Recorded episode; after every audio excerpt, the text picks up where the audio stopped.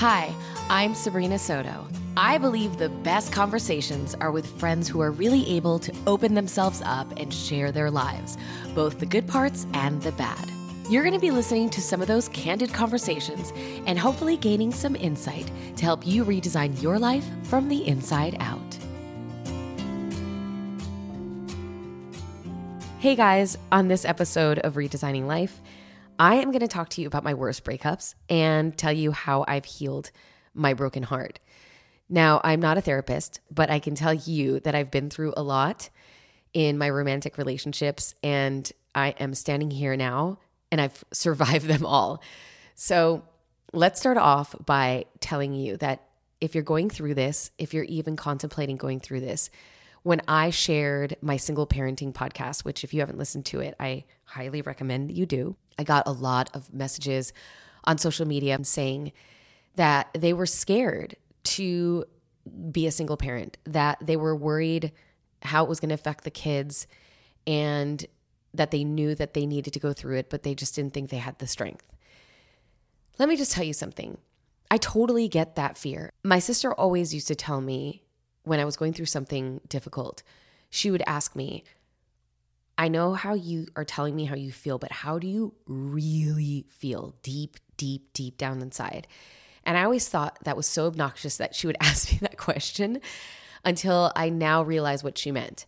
I think all of us, I don't care where you grew up, what your upbringing was, male or female, all have that instinct in that inner voice that sometimes we ignore. And we know what is best for us for us now and for our future. And sometimes we let all of the fears and we overthink things over and over and we become sort of stuck in this cycle. And that's okay. It is okay for you to be in that cycle because sooner or later you're going to make a shift one way or another. So, what I'm trying to say is for me, it took getting to that deep, deep down instinct to either leave a relationship or really heal from one.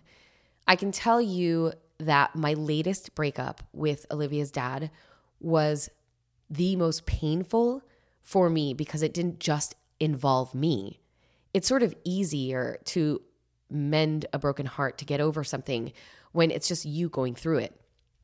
You're the only person that you have to worry about. But when there's another human involved, especially your child, it just becomes more complicated. But I can tell you this I get what you're going through, all those messages that I got saying that you were scared. You didn't want to raise a child by yourself or have a broken family because either you came from one or you didn't, and you just couldn't even imagine having to have your child go through this. I obviously am speaking, I'm generalizing here. I don't know everybody's story, but a lot of the stories I heard, I think that if you have the ability to fix a marriage and keep the family together, if there is hope, do whatever you can do. Therapy, romantic vacations, just the two of you, more communication, read books, whatever you can afford, whatever you have time for, take it to fix it. Because I can tell you that it is difficult to be in a situation where you are a single parent. But I can also tell you that it is doable and you will find happiness. I promise you will find happiness. It might take a while. That's, I guess, the worst part of a breakup. If there was a special pill that was out there that would mend a broken heart in the matter of an hour, I, th- I, I mean, I think I would have taken it. But that's the whole point of a breakup and that transition in your life is to learn something from it. And it's painful, but that goes for anything in your life. The most painful transitions, the most drastic change in your life usually becomes the most strength you'll find in yourself and the biggest transformation. And I know you probably don't want to hear that if you're in the middle of the breakup, but every bad situation, or what I at the moment translated as a bad situation, looking back, there was always a reason. And it just took the time. So there is no magic pill for you to get over it. There are th- also things I definitely recommend you don't do. Run from it. no matter how far you run, it's always going to catch up to you. And running could be geographically of you trying to move or go on a very long vacation or drink or whatever. Those are just band aids and they may feel good at the moment, but some of them, especially the things that are bad for you, like drinking or whatever you choose to do, not only are they band aids, but they actually do more harm than good. But that's a whole other podcast, and we don't have to sit here and talk about that. But my point is get through it. It's going to take time. I know other people say to make a good and bad list of the person. That never worked for me. Even if the bad list had 47 million things and the good list had three, it's still, I was like, but those three things I miss, I really want those three things back, which is ridiculous. I'm laughing now because I remember some of those good and bad lists. I mean, and I would really stretch those bad things like too much cream in their coffee because I don't like the smell of the milky coffee breath in the morning. Why am I telling you this? But anyway, my point my point of telling you this is that when I made those lists, like I would really stretch for the bad stuff. Anyway, uh, the change of scenery could be a good thing in a case of doing something new, meaning going to a new yoga class, going on a hike that maybe you don't go to, doing something local, but come out of your comfort zone in order for you to grow and take baby steps. You know, if you're if you're not a dancer and you're petrified of it, don't take a dancing class. But maybe go watch people dance. It's about sort of growing your soul. And I know that sounds new agey. I don't mean it in that way. I mean trying new things so that when you're done with it, you actually look at yourself and you're proud of yourself. That I know have has helped me a, a lot. And then people also say that it takes half the time of the relationship for you to get over the relationship. That's not true. Whoever said that is full of it. I think every relationship is different. How you deal with the breakup is obviously different. It's all, it's going to be different for everyone. Anyway, let's go back to my bad breakups. So, yes, the last one that I went through was really difficult because I didn't necessarily see it coming I'm not going to say that I was an ostrich with my head in the sand, but I didn't necessarily think it was ending when it was. So that was really painful. And to go through a breakup that you weren't necessarily expecting, it's a different set of grief because you're in shock and then you're in pain. The thing that I did, and I think I talked about this in an older podcast, is that I'm a doer. So when something bad goes wrong, I have a whole to do list because I keep myself busy. That is the way that I dealt with grief. Looking back, I don't necessarily think that was healthy because, like I said earlier, you can run, but you can't hide.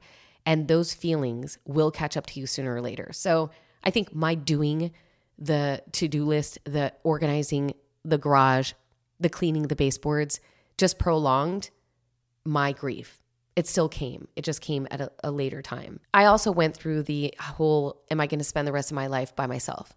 And here's what's shifted for me I have now become so comfortable with myself and the person that I've become.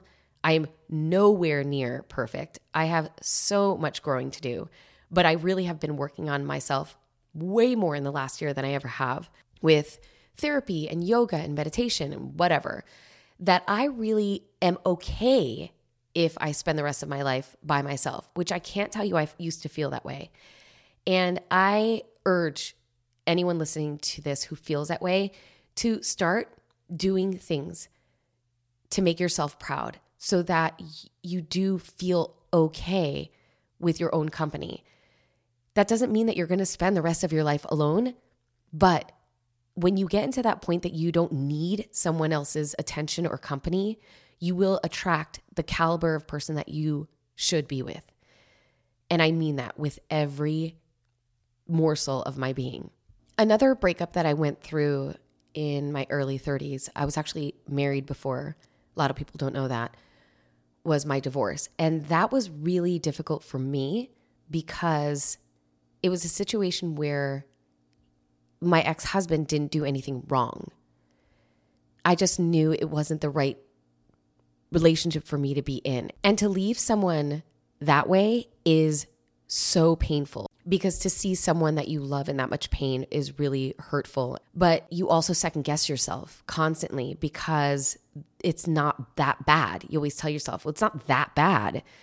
You know, he's great, he's this, he's that. He didn't do anything wrong, but you're the what I was talking about earlier with what my sister used to talk about the deep, deep, deep down inside. Deep down, I just knew it wasn't right for us, for either of us. And I almost felt like I had to take the responsibility to leave that relationship because we could have just stayed that way forever. And I know a lot of other people are in that situation where they feel like, well, it's not that bad. We don't fight. He doesn't hit me. We, you know, neither of us have a substance abuse problem, but I'm just super miserable. Again, if you could fix that and find what you guys fell in love with in the first place and rekindle that again, please do. But if you've tried for years and you're both still miserable, or maybe not miserable, but just unhappy and unfulfilled, you need to take a look at that because life is too short. And I, I don't mean to say this like I don't take marriage vows seriously because I do. But I also know that life is too short. Life is too short to be unhappy, unfulfilled, unloved. And I know because I spent years trying to fix things that sometimes it's just not possible. So here's the thing no matter what, everything is temporary. Not meaning relationships, but meaning either the situation that you're in in the relationship, the sort of phase that you're in, or if you're in the breakup phase and you're really heartbroken and you're depressed and you don't think that you're going to heal through this, I can promise you that it's going to take time and day by day it's going to it's going to heal. Now it is a roller coaster. There are some days that you're going to wake up in the morning and think, "Oh my god, I've I'm over it. Bye. Don't even care." And then that night you're hysterical crying because you've watched a sad movie. Oh, by the way, don't watch sad movies and don't listen to sad songs. Please don't do that when you're healing it is not a good idea for you to listen to your song, your wedding song, or watching your wedding video. Do not. No matter how much you think that's to make you feel better, it is not a good idea. Don't put on Elton John. What do I got to do to make you love me? Don't you put that on. Don't you dare. I want you to watch funny movies, be with your friends who make you feel good, not the friends who annoy you, because we all have those friends too. Also, don't be with friends who are going to badmouth them because that sounds good for a little while, but you also don't want somebody to badmouth somebody that you care about. Be with the people that make you happy, do the things that make you happy. My most embarrassing breakup, I talked a little bit about in an upcoming podcast with Nicole Curtis. She was over and we were talking about dating and breakups. But the most embarrassing breakup I had was when I was 16. it's so bad. So I was dating a guy whose mom didn't want him to date anyone because she thought, I don't know, he was too young, which she's probably right. And she forced him to break up with me over the phone. And so you would think I'd just get it. nope.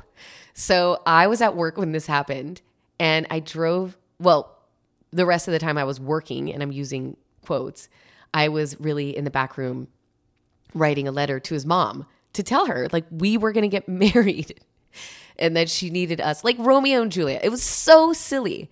So I was writing her a letter telling her how we were going to get married and that this is meant to be and she should just get on board.